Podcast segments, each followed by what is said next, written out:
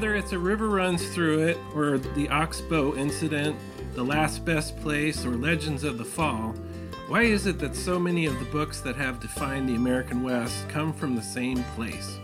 This is Breakfast in Montana.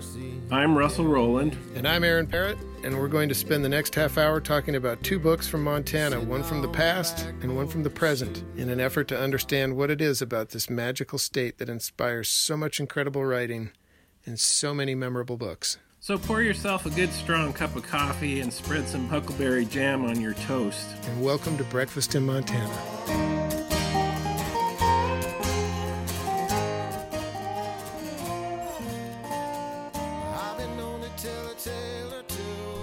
For this episode, we're going to talk to Mark Gibbons, who is the current Montana Poet Laureate. His collection, In the Weeds, was published by Drum Lemon Institute just last year. And we're going to talk about an old friend of Mark's named David Dale, who Mark admired very much. He's sadly been forgotten through the years. He put out three collections of poetry. We're going to talk about one in particular called Keepers. Welcome, Mark. Well, thank you for having me. It's good to be here. Good to be in your home. And we're here with Mark Gibbons, the current Poet Laureate of Montana. Yeah. How's that been? Oh, it's been good, actually. I didn't know if I was going to really enjoy it all that much, you know. Yeah.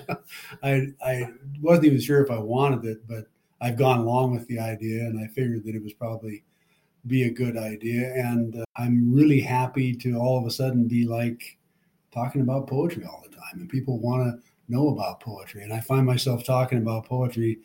I didn't ever talk about poetry because I always had a goddamn day job of some kind. Mm-hmm.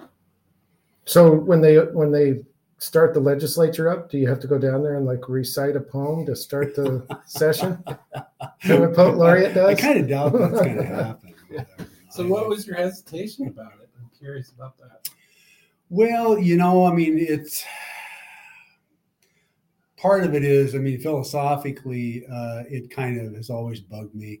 The idea of someone wearing that hat and, you know, getting it and how they get it. And, you know, from the get-go, I mean, I think I've been thrown into the mix of this thing from the start of it, kind of. And, usually made it to the governor, who usually chose somebody else. And it appeared to me that there was, you know, a bit of a selection process. I figured that if I lived long enough, I would eventually probably get it, just because I was a poet who was, you know, grew up here and wrote poems about Montana shit.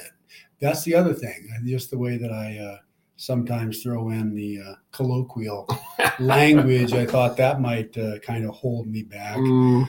Or make me sort of reticent about, you know, talking about stuff. I almost said it again, you know, in a public way, because I do that as a poet if I'm given a reading or something. But now as the poet or as the man representing poetry in Montana, you feel like a school teacher, kind of. You know, like you're teaching kids or something, And I thought, well, I never did like to mix those two things. You know, I never wanted to get in trouble, and I didn't want to get the collaborative in trouble or the state in trouble. So it was kind of a tightrope to walk, and I didn't want to do that as the Poet Laureate. I wanted to be myself.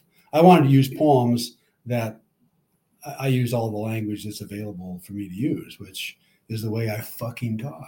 You know, so that's exactly. Yeah, exactly. Hey, that's a pretty versatile word, man. It's the best, man. It is. I mean, it's one of my favorites. When did you start writing poetry? That's easy. I started writing poetry in high school. Really? And you grew up in Alberton, so. Alberton, Montana. And they have a high school there. Yeah. Oh yeah. Hell yeah. Oh, hell. Where is the Alberton Panthers, man? We were killer in Class C. No, we weren't killer. We went to state one year. Where so did it? You have a? It's just 30 miles down the. It's down 30 miles down the Clark Fork from here. It's heading west on I-90. Oh, so you were close to here. Yeah. Okay. It was in Mineral County, and it is used to be a Milwaukee Railroad terminal. Okay. So, the Milwaukee Railroad crews in Alberton would get on a train and go to Deer Lodge. They'd turn around and come back to Alberton. They'd get on a train in Alberton, go to Avery, Idaho, and they'd turn around and come back to Alberton. So my old man worked for the railroad. That's where I grew up. And in 1970, we had a pretty good school, I was going to say, so did you have a teacher there that turned you on to poetry? Or how did you start writing? Yeah, kind of. We had good English teachers I started high school in 1968, and we had this young English teacher showed up, and she was just, kind of fiery, and she taught drama, and she started her own little paperback library in the classroom and stocked it with crazy ass books, like poetry and Camus and all this stuff that, So she's like a Socrates corrupting the youth of. Yeah, exactly. And so I started getting more interested in reading. And the other thing she did was she made us read Shakespeare out loud in class. And I had never, really been exposed to that. And I didn't really know what the hell was going on for the most part, but I loved it. I just loved the music, the sound of the language and the words. And I loved reading it out loud in class. It makes a huge difference, doesn't it? Like I don't think I really started to appreciate poetry until I met people like you and Dave and saw Ed Leahy read, but the reading aloud of it just totally changes it.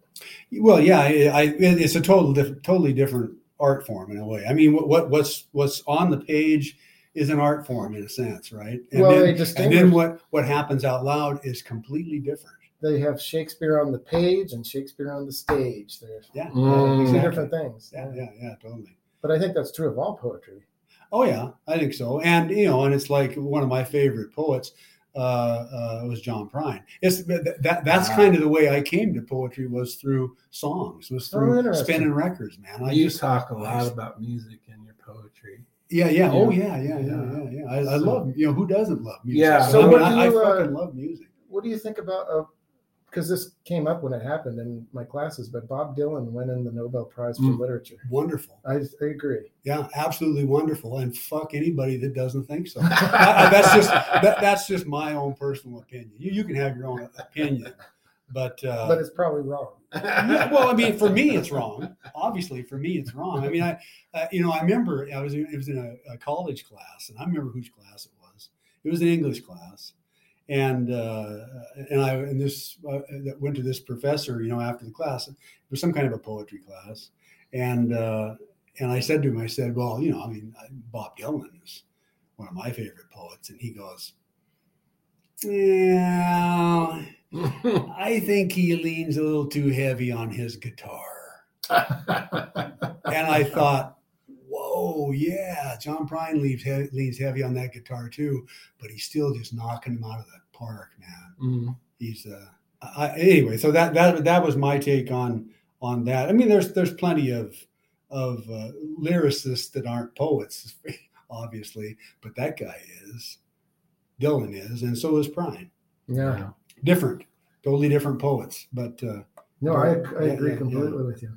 So I kind of came to it through music, but then this teacher was kind of opening us up. And then I was like a junior in high school when the Montana Arts Council, for the first time, started putting writers in the schools. So they were writers out into the schools. And so, we had this great old superintendent who really wanted to educate kids to their absolute best ability. And so he ordered one of these writers to come into our school. And they sent a sign up list to the English class, the juniors and seniors, who wants to go and spend 2 weeks in a poetry workshop with this writer from the Arts Council. Get out of the English classroom and go hang out with some dude from somewhere else okay, I'm on. And a lot of us signed up. And the guy that showed up at our school was this young Native American writer named James Welch. Oh, really? Yeah. Holy cow, yeah. That's amazing. So Jim Welch comes in, and he's just this nice, this quiet, kind of meek guy. And later on, I remember talking to Lois about it. I think it might have been his last residency.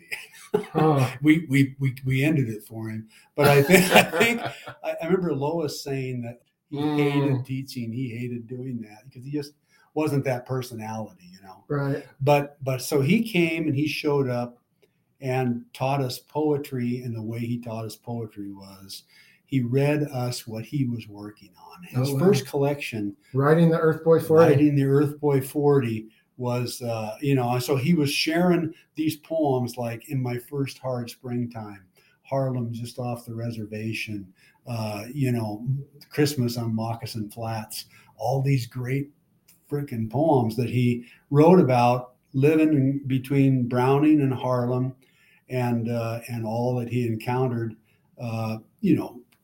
heritage wise and landscape wise and all that stuff in a poetry kind of way.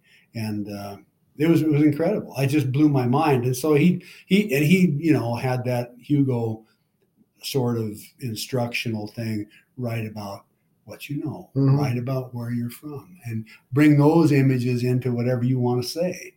And so started doing that when I was, about 16. And I thought, this is just the greatest shit in the world. Mm-hmm. You can do this all by yourself and nobody knows anything about it. Right. You can have this and you can share it with your friends, and you can all of a sudden be what I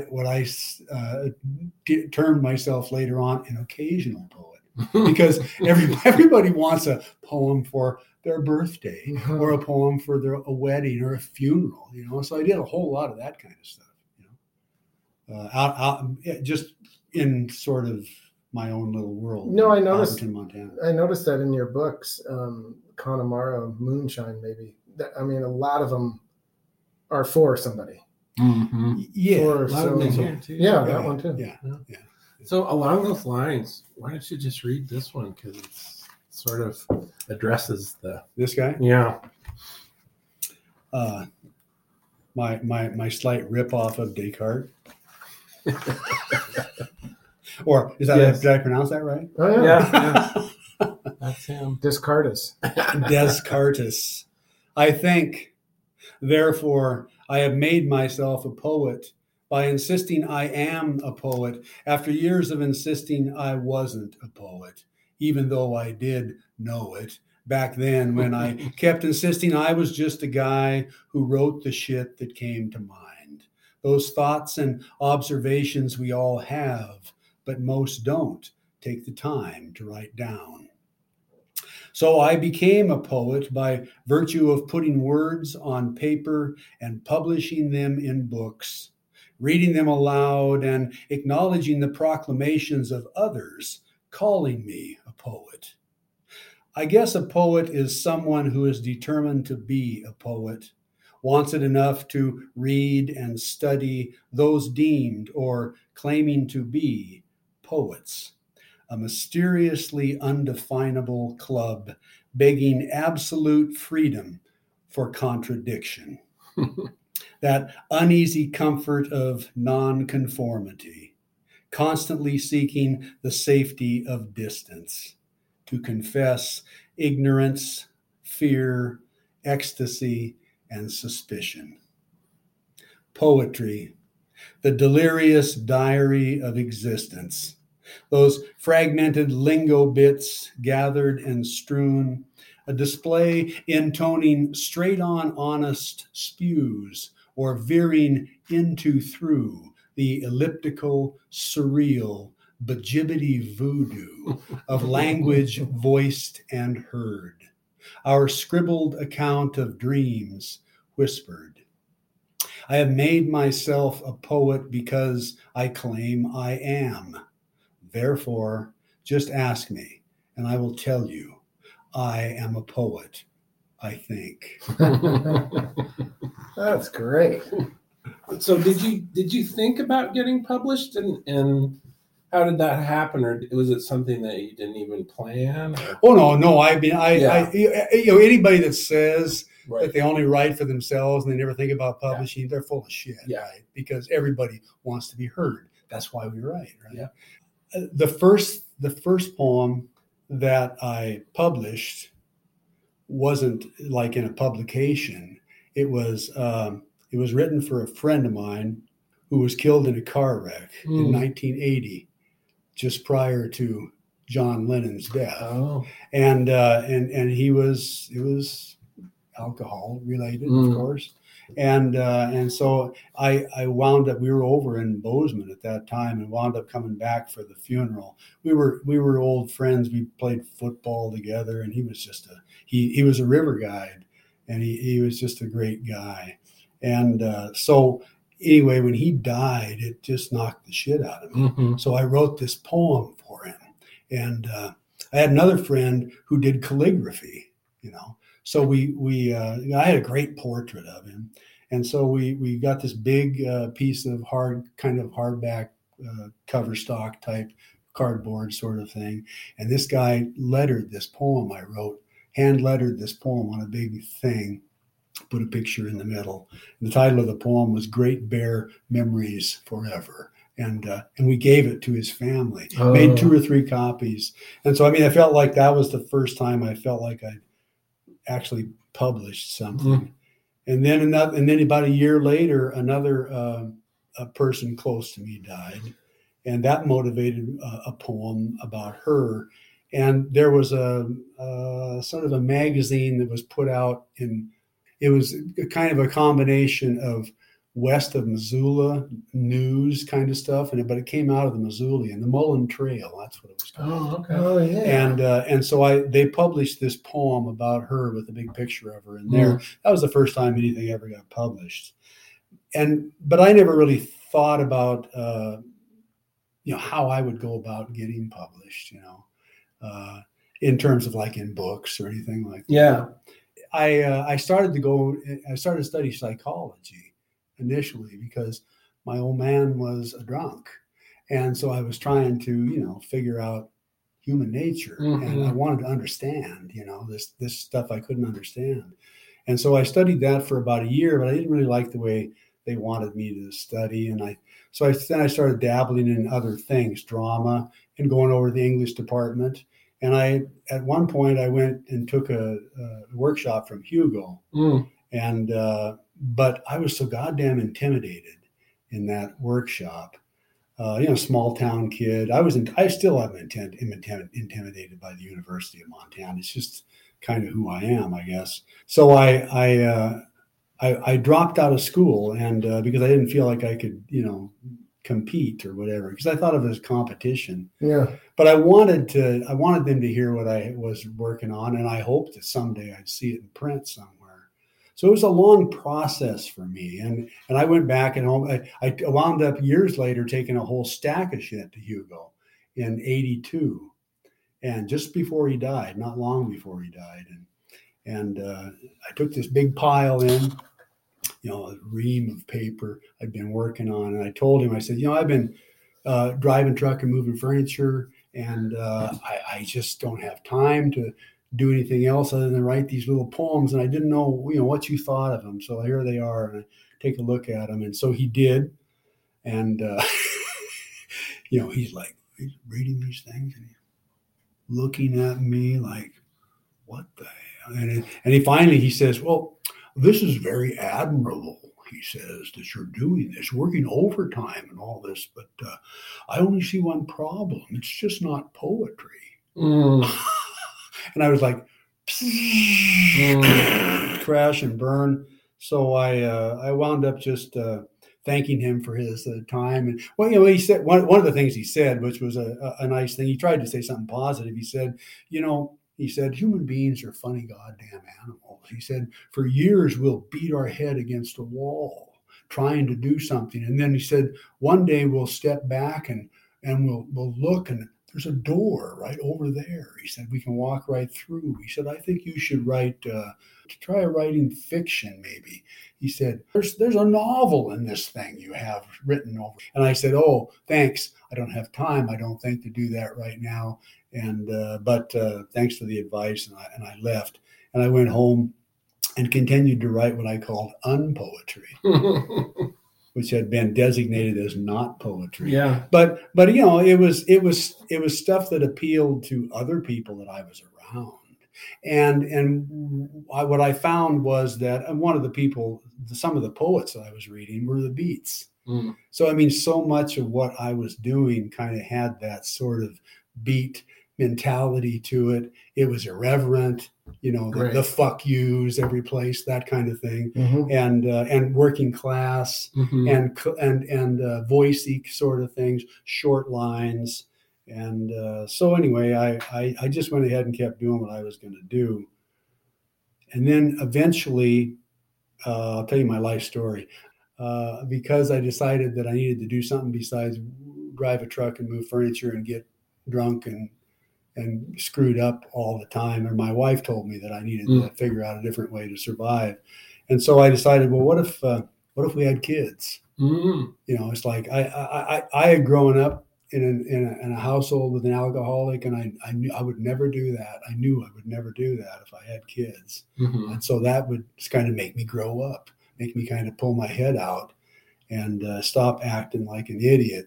And so we decided, okay, we'll go ahead and do that. So we were in our 30s. We've been married for a decade, partying, you know, having a good time. So then I got a job. I went in back to school and got a teaching degree. Okay.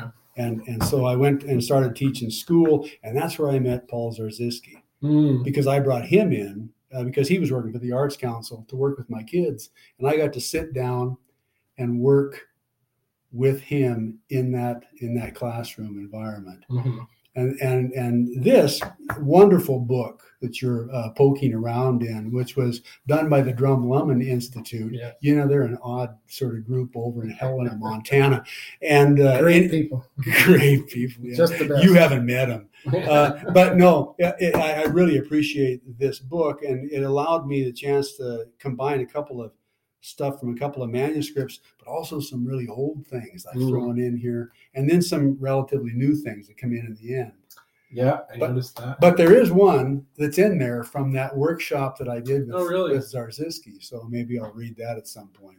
Well, I don't know if this is it. It's probably not, but just in reference to your upbringing, I thought, this is a really long one, so don't read the whole thing, but... Oh, just give him the taste? Yeah. Upon asking my old man why he never wrote, he didn't have time to write. He had to work. He had to eat. Writing was a luxury for college boys, for rich kids, for those who had nothing to say. He didn't have time to write. He had to work, had to feed and clothe. He didn't have time to dream.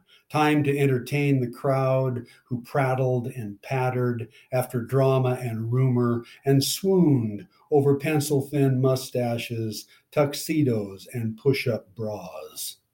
He didn't have time for nonsense, didn't have time to play. He went to work when he was 8 years old. He didn't have time to write. He had to earn what he could. Nothing was given to him except the last rites when he was 12 years old. Pneumonia, and nothing to be done but plan for the funeral and wait. He had to work. He didn't have time to die or write. He had to dig and serve for rich kids. He had to eat. He had to feed his brothers and sister and mother, his father digging somewhere, prospecting with a bottle. He didn't have time to write, but he stole time to read, time to drink, and think. He didn't have the mind to drink with the right people, with the in crowd, that class who looked down on his kind. He didn't have time to read between the lines or lube the greasy wheels whose pantries overflowed with moldy loaves while they sneered, bemoaned, and groaned about the god-awful sounds of the growls from the street, those empty belly roars of the filthy brats walking by outside, seen through shears and lace. He didn't have time to write. He had nothing to say that anyone would buy. Yeah, that's a great one also. So how much of that attitude do you think that you have? Oh, a fair amount. Yeah, I was thinking about that. Actually, you know, I've thought about it. I mean, you know, this is another thing about the Poet Laureate trip. Right? You're doing more of this kind of thing. Yeah. All of a sudden, you're talking about yourself all the goddamn time, and you're thinking about things. And you know, one of the things that I realize is that you know, I think boys maybe do intentionally try to maybe model father behavior. But I'm a lot like my mother. Oh, really? I'm a lot like my mother. You know, I mean, I have both of those people inside me. She was really funny and smart and quick and full of, you know, she was full of it too. You know, she was full of piss and vinegar, but, and she got along with people. And my old man was more reserved and secluded. I mean, he did fine. And everybody who worked with him loved him. Mm. But you know, he was one of those drunks who drank a lot for a long time, and then at a certain point, you know, he hit a wall of just becoming this binge kind of a drunk, and go into these blackouts of weeks to a month of not know nothing. I mean, he wasn't like a maintenance drunk. You know what I mean? Yeah, but he was one of those guys. Okay. So he would, you know, he would go through a fifth to two fifths a day sometimes, and just be, you know, totally gone when he was gone. And then when he was there, he was just sharp and smart and a great guy. It was just schizophrenic. It was that, and it was that whole alcoholic unpredictability from a child's point of view, not for knowing which shoe's going to drop or what the fuck is going on next, you know, and always worrying about when it's going to happen because you know it's going to come, right? Sure. So there was that aspect to it. I had a great deal of respect and love, obviously, for both my parents, but I have both of those people inside me. Sure. But the whole anger. And there's plenty to be angry about in the world. Yeah. And that all comes right from my old man for the most part. Mm. You know, when we talked about this book before for the book festival, that the same thing came up, that a lot of these poems in the weeds are, there's anger in there. Like Richard Fifield said, this book is a flamethrower. But at the same time, I found the book really redemptive and funny, and there's an arc to it, almost like a novel. There is, you know, it's like one of those long poetry novels. Mm-hmm. Yeah, and I don't think there are ever like two, or even maybe there's two, but never three in a row that doesn't have a little bit of an uplift to it. And that's I think a lot of. I when you listen to people and books I've read and whatnot, things attributed to the Irish, is that they're a pessimistic bunch of sons of bitches. But at the same time, they're the most hopeful people in the world too. They are such a contradiction in and of themselves, and that I think that's there's a lot of. What do they say? That the Irish are never at peace unless they're fighting. You're just doing an amazing job of leading me into these poems that I picked out. The Optimist.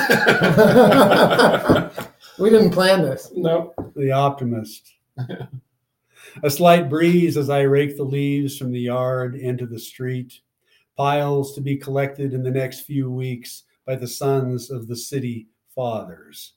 It must be the farmer in me that so enjoys this fall task, or the little kid curious to see worms, molds, beetles, and bugs, treasures uncovered on the ground, cigarette butts, bottle caps, God knows what, a Burger King French fry bag. And it is a rare moment anymore when people populate their front yards, outside their house to greet folks on the street, like this old guy on his bike, loaded down with everything he owns in wire panniers, each side of the rear tire. His front basket battened down with a bungee, suspenders, wool pants, and greasy frayed coat.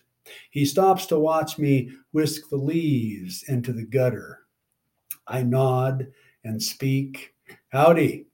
He grins, not a tooth in his head. "Nice day," I say. "You must be an optimist." He shoots back. A gust of wind kicks up and I laugh. Well, yeah, I guess I am. He patters on about an early snow. He can feel it in his bones. I listen. We chat about the weather, the futility of man, as I continue to rake the leaves. Yes, sir, I'll definitely say you are an optimist. He repeats as he pedals away. I pause to survey the job, the leaves, the lawn, the street, and wipe a bead of sweat trickling from my brow. A snowflake appears on my sleeve, then another, and others dot the leaves. Looking up, I watch them flutter through the trees' stark branches, then resume raking. It seems important to finish before dark. Well, that's awesome. That's great. It's probably an Irish saying, but the difference between a pessimist and an optimist is the pessimist says, "Man, things could not get any worse," and the optimist says, "Well, sure they can." That's an Irish thing for sure. That's great. Speaking of Irish, you want grandma? Yeah, sure. Since I'm here, it's the next one. I mean, I started looking at this the other night. And I was reminded of what you said when you guys took a drive or whatever, because, I mean, I started reading these one after the other, and I thought, you know, I do get kind of a kick out of reading this. That's what an egotist I am. So, Grandma rode the Greyhound from L.A. to Montana every year, holding her rosary, her water, the bus tires to the road, and watched the moon glow out her window, the same moon she'd wished on in Connemara before she followed her husband from Galway to Butte and raised her children in Beaverhead County, where she scrubbed floors and folded other people's clothes to buy eggs and potatoes. She fed her kids, the church her boys abandoned for the bottle their father embraced to escape his hell of digging ditches, celebrate a wee bit of heaven early, just in case the meek didn't make out so good. So she lost them the way all mothers lose. Though she didn't give up, she never let go, always made the trip, prayed for our everlasting souls in her thick Irish brogue that still echoes inside of me. That's awesome. Fabulous. We should probably explain that what you were talking about earlier. And I have to say, you know, because I'm in Drum Lemon, I probably read this book in manuscript 20 times very carefully, you know, and then each iteration of it, you have to check for typos and whatnot. But my wife and kid and I were driving to Butte from Helena, and we found a copy of this under the seat. And Nan said, "Why don't you read a poem out of there, Maisie?" I think she read Butte Rat. Oh, yeah. Because we were on our way to Butte. And then Nan got the book and started reading. And the entire drive, we just kept reading poems. It's like we couldn't stop, which I think is rare for a book of poetry. Mm. Yeah. Oh, that's good. So how did your life change when you started getting published and having kids? Well, you know, I mean... like I said, after the Zarzyski experience, I told Zarzyski the Hugo story or whatever, you know. And Zarzyski said, "Well," and because I wrote this one that's in here, and Zarzyski, you know, said Hugo would have loved that poem, and so it was different. I'd been teaching for a few years. Time had passed. It was almost a decade later, probably, from that time, and so I'd matured, I guess, maybe. Maybe became a better poet, I suppose, or at least one that they were more inclined to, because of the ear, because of the 5-beat line, maybe because of the, you know, because Hugo was a very distinctive poet in terms of his form and his line, and instead of that beat line, chopped up kind of thing. And so anyway, I thought, well, maybe there is hope for me. Maybe I should start thinking about applying, possibly, because I always kind of wanted to at least go back, try to get into a graduate program where I could study just the craft and spend 2 years of time just working on writing for the most part, because you couldn't find the time doing that when you're teaching school. Now, I was going to ask you, whether you're teaching or you're moving furniture, when do you write? Do you get up early in the morning, or when do you have time to do it? Oh, you write on napkins, or? Well, sometimes some things are written behind the wheel. Or sometimes some things are written on weekends, most of the time, sometimes after work, depending on what the week was like, I guess. But, one of the things I discovered was that it was a lot easier for me to write with a goddamn manual labor job. Yeah. Because it didn't pull from the same well. Yeah. When I was teaching and sense. Reading and commenting on kids' papers and whatnot, it was like, and then it was like, you want to write? Oh, I'll wait till the summer. Give it some thought then. No, I mean, you had extracurricular shit on the weekends and stuff. It was always too busy. Becomes, I'll do it when I retire. Yeah. So anyway, I knew I wanted to do that. And then, of course, the pivotal sort of moment for me was when my dad died. Mm. When he died, I thought to myself, because I was teaching, and I was just in that predicament, and I really wanted to write, but I had a family, and I was doing the right thing, and had 2 kids, and didn't he keep a poem you wrote in his wallet? My old man? No, that's Ed Leahy's old man. Oh, okay. That's a great story. Yeah, I'm confusing that with the story you told me. No. But my dad, when he died, I thought, because I found out after the fact from my mother and from somebody else, my aunt, my aunt by marriage, that my dad was... he was an avid reader. I mean, he read everything in the Deer Lodge library, basically, on the railroad. He was always had a book and he was always reading. So he was that kind of a guy, but he wanted to write. He was a writer when he was young, like in high school. Huh. But he didn't do the college thing because it was a class thing in his mind that he couldn't deal with. And he had to help his mother out and whatnot, he thought. So, that's why I think he was a poet who never wrote. Yeah. That's why I say that, right? Because I think he was that guy, but he didn't give himself a chance to pursue that because he had to provide. Yeah. He had to buy shoes. He had to feed. He always had to, take care of other people, and he hated it, and he drank. Right. That was his recreation and his way out of this world. And then all of a sudden it sucked him in, like a vortex. But, so I didn't want to be that guy for my kids.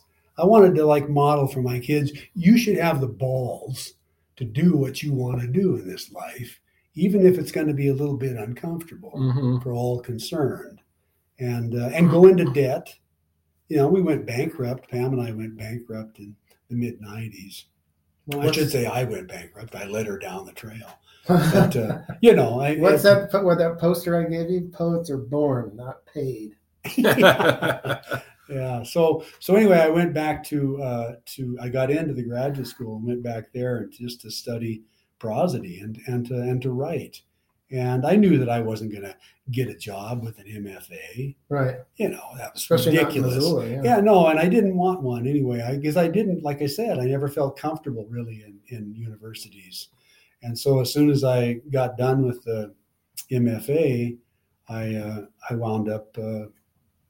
Moving from up there on the reservation. I was living up in Pablo and we moved back down here where we could get a job and the kids could go to school down here. That was the other thing too. I mean, the kids were now Sean was going into high school, Cash was in middle school, and shit was starting to happen. I don't know if you know what it's like, on the res up there, but there is there's a definite, race demarcation line and confrontation, between the Indians and the old the whites who've been there forever and homesteaded that place when they opened it up, you know, back in the 100 years ago or whatever. So and it was just, I always kind of thought it was, I felt like there was, and I shouldn't probably even say this, but I felt like there was like a dumbing down that everybody, no one wanted to, my son, Sean, who's absolutely fucking brilliant. I mean, the man he's amazing, I think. And, but he was like kind of dumbing himself down to get along with the other kids, you know, and whatnot, because no one wanted to, you know, show off too much. I think that's just generally true in Montana. Yeah, I think you're probably right. Mm. Yeah, and so, but we thought, you know, moving to Missoula, where you have these bigger high schools with more opportunities and things to do, you're coming in fresh, no one knows you. Plus, they went to Hellgate, probably living here. Right? Well, we were actually lived over on Mount, kind of. Oh, okay. Over by Brooks when we moved here, and so Sean went to Sentinel, and then later when we moved here, Cash went to Hellgate. So they went to different high schools, but it was good for us. It was good for all of us. The move down here, even though I went back to driving a truck and moving furniture. But, you know, I liked it. I like that kind of thing. It's kind of a meditation. It's sort of a Zen thing in a way. Mm. Physical labor. It's an interesting phenomenon. I know. I spend my summers doing construction. I'm thinking the same thing. Like, yeah. What am I doing? But I like it. Yeah, exactly. And I mean, you know, to move 18,000 pounds of furniture in 24 hours or less. You know, and to get in a truck and then drive it somewhere and then, you know, spend the night, get up in the morning, unload it again and do this over and over again, week upon week upon week. That's it sounds like drudgery, but if you go to it, you know, if you're present in it, just like a poem, if you're present in it, in any given moment, in whatever you're doing, if you're present, then you're there. It becomes like a meditation. No, I agree with you. And I think that's something I really learned from like you and Roger Dunsmore, that, you know, if you just listen to the poem or engage with it, it's a whole different thing than if you're just like reading it because you have to for a class or whatever. Or if you're doing it silently. Right. Yeah, exactly. Because if you force yourself to sit down with something because, and then you have read it out loud to yourself and sometimes struggle with, you know, dipshits who don't punctuate sometimes, those kinds of things. But if you do that out loud, then all of a sudden it takes on different kinds of meanings in the way that language does for us, you know. Yep. So I dig it. Yeah. So tell us about David Dale. Why did you choose him? David Dale, when I was in Augusta for 6 years teaching high school, and then, you know, and that's where our kids were. Our second son was born in Great Falls, and then my oldest son was in like going into the second grade, I think, when I was trying to get out of there. I mean, not because they were nice people. I got to really like the people and the place in a way after 6 years. Pam. Not so much. I mean, she was isolated, pretty much alone with two kids in the middle of nowhere where the goddamn wind blowed. Everything in Augusta, whether it's houses or trees, is at a 45-degree angle for that wind coming off the front, you know. And so she was just ready to get back to civilization if she could find it. And I hope to come to Missoula is kind of that was the ideal. Good luck with that, right? Finding a job here. Back then anyway. And so I kept applying around. I got a job in Ronan. That's what took us up to the reservation. And so I was there for, you know, about 4 years or so. And here I am getting myself all off again. What did you ask? David Dale, of course. David Dale taught in Ronan. Oh, okay. He was an English teacher for years, and then he was a Spanish teacher. So he was teaching mainly Spanish when I got there, and he lives in Helena now. You say he was born in Helena, and then he taught for like 30 some years in Ronan, and he lived in Big Arm on Elmo Bay, and then he passed away about a year ago during the pandemic. Not because of the pandemic, but I mean he just passed away.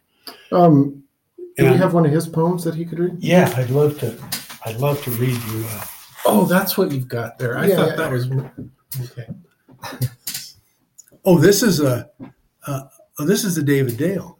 Yeah. Oh, okay. Letter to Gibbons from Missoula. Letter to Gibbons from Missoula. Dear Lumpy. Well, they're going to cut me some again. Give me a brand new hip. Saw off the top of the femur, screw a titanium ball into the shaft of the bone, then glue the new female part of the joint to the pelvis. Sure hope they use super glue and not Elmer's. This time, I won't let them use a general anesthetic either. It makes me groggy. So if they screw up, I'll lay some salty language on them from my sailor days, like, belay there, avast, you bumbling, incompetent bastards. Go on back to boot camp, where even the dumbest crapheads in the world learn to use the friggin' swab, the chippin' hammer, and the fucking fire hose. And get this, recruits, the way you're swabbing me out hurts like fire, and if you chip away any more of this fucking bone, I'll bust these stupid straps, jump off this cold torture rack, and piss all over your motherfucking floor shimes with this hose I'm holding in my hand. Come and see me at St. Pat's, will you? And be sure to bring a jug of Mr. Bushmill's finest. We'll have ourselves a wee nip or two. Don't worry about any trouble. I'll square it with the nun. A proper Irish lass would never give a batch of shit to a couple of fellow micks. Your buddy, Limpy. P.S.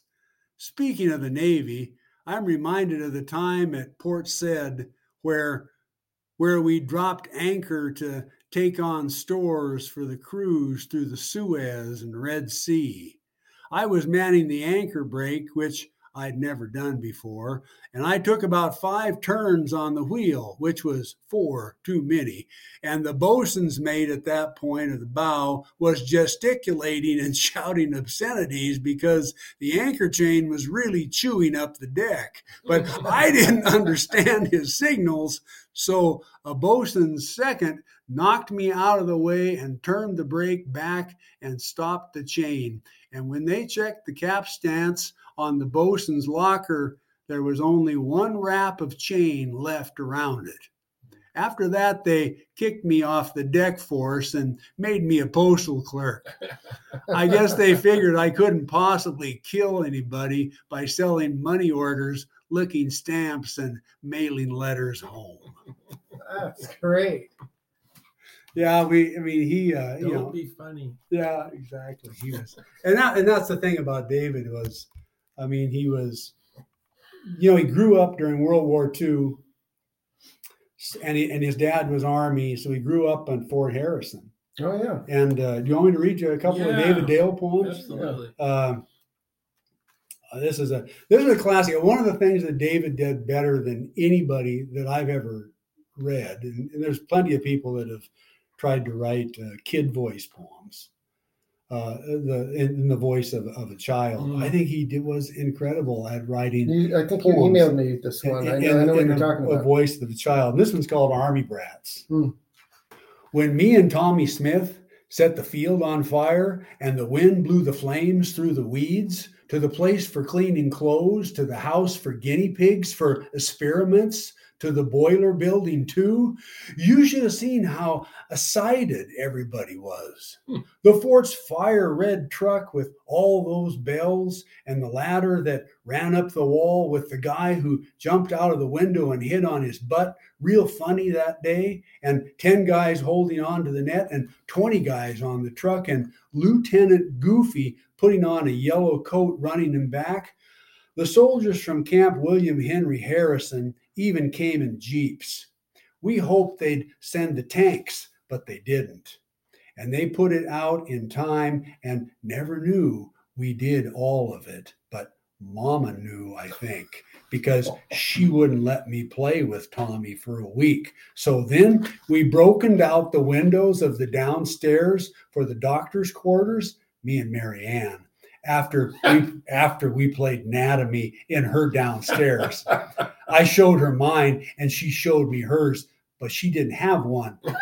So we broken the windows, like I told you, and we really got in trouble then. So me and Jimmy Culberson threw those tear gas bombs we got from the munition dump at the party by the flag and cannon, and whoosh, everybody got real excited again. Oh boy, did we ever have fun that summer.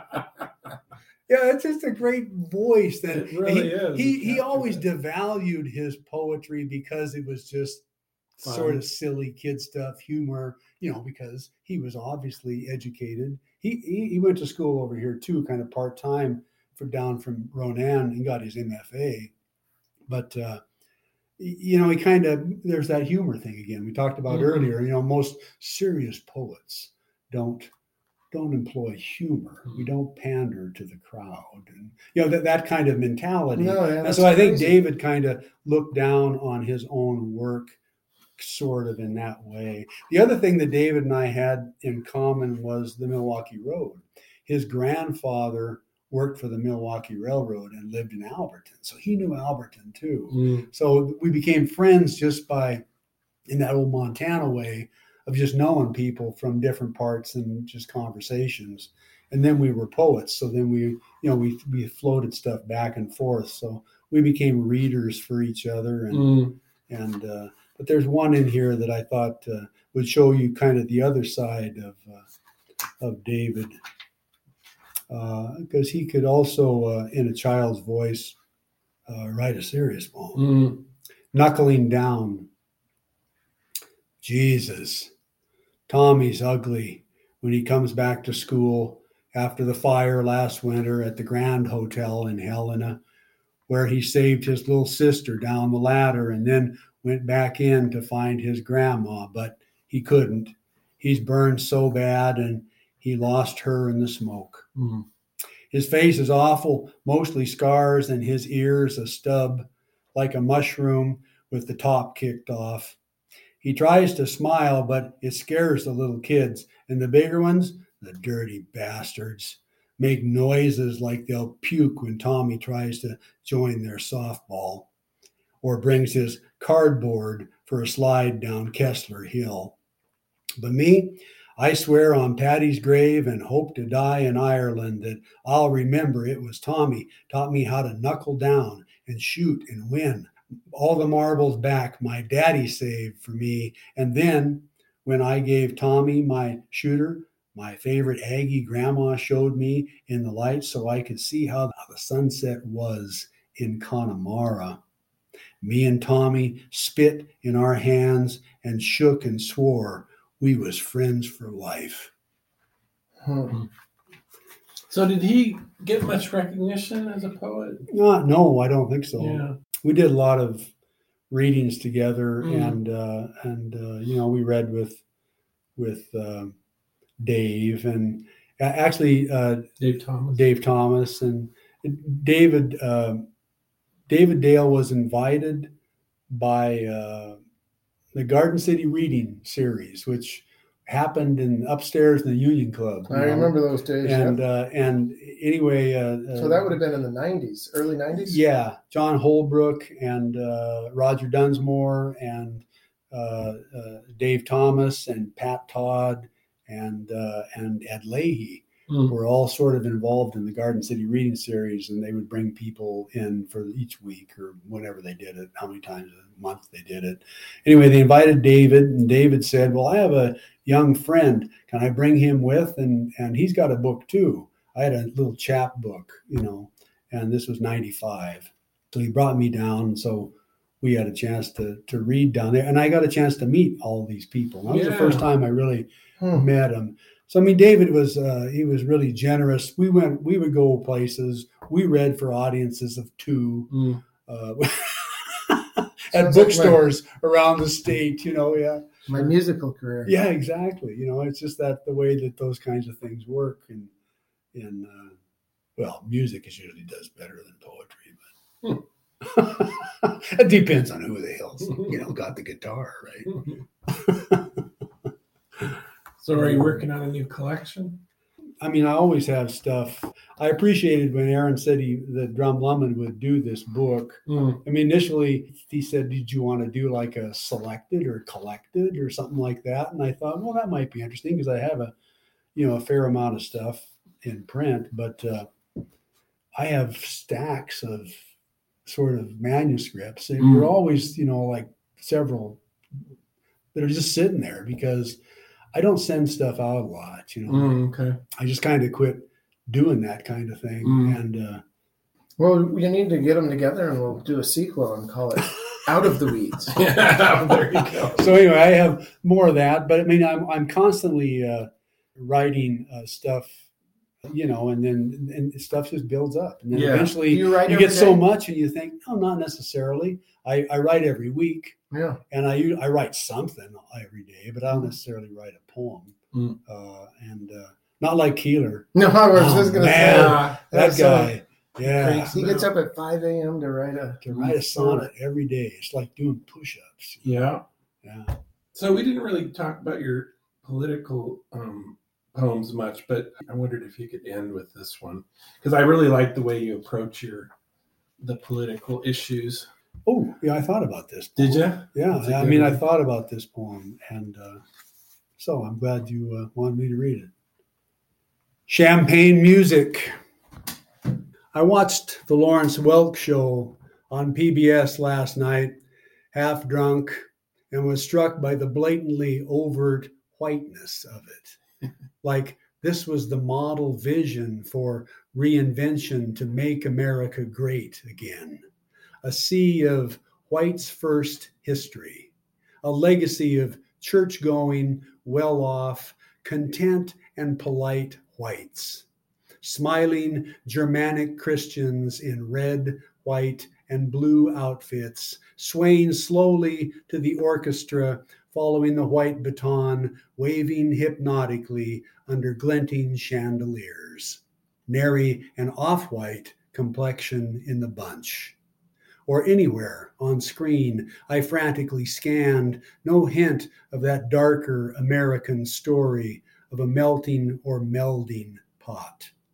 Nothing but Anglo blood bobbing to the polka beat, till Arthur stepped out to dance one of his pat Mr. Welk style taps, where he'd step tap and fetch flap in a passionate Mr. Duncan climax.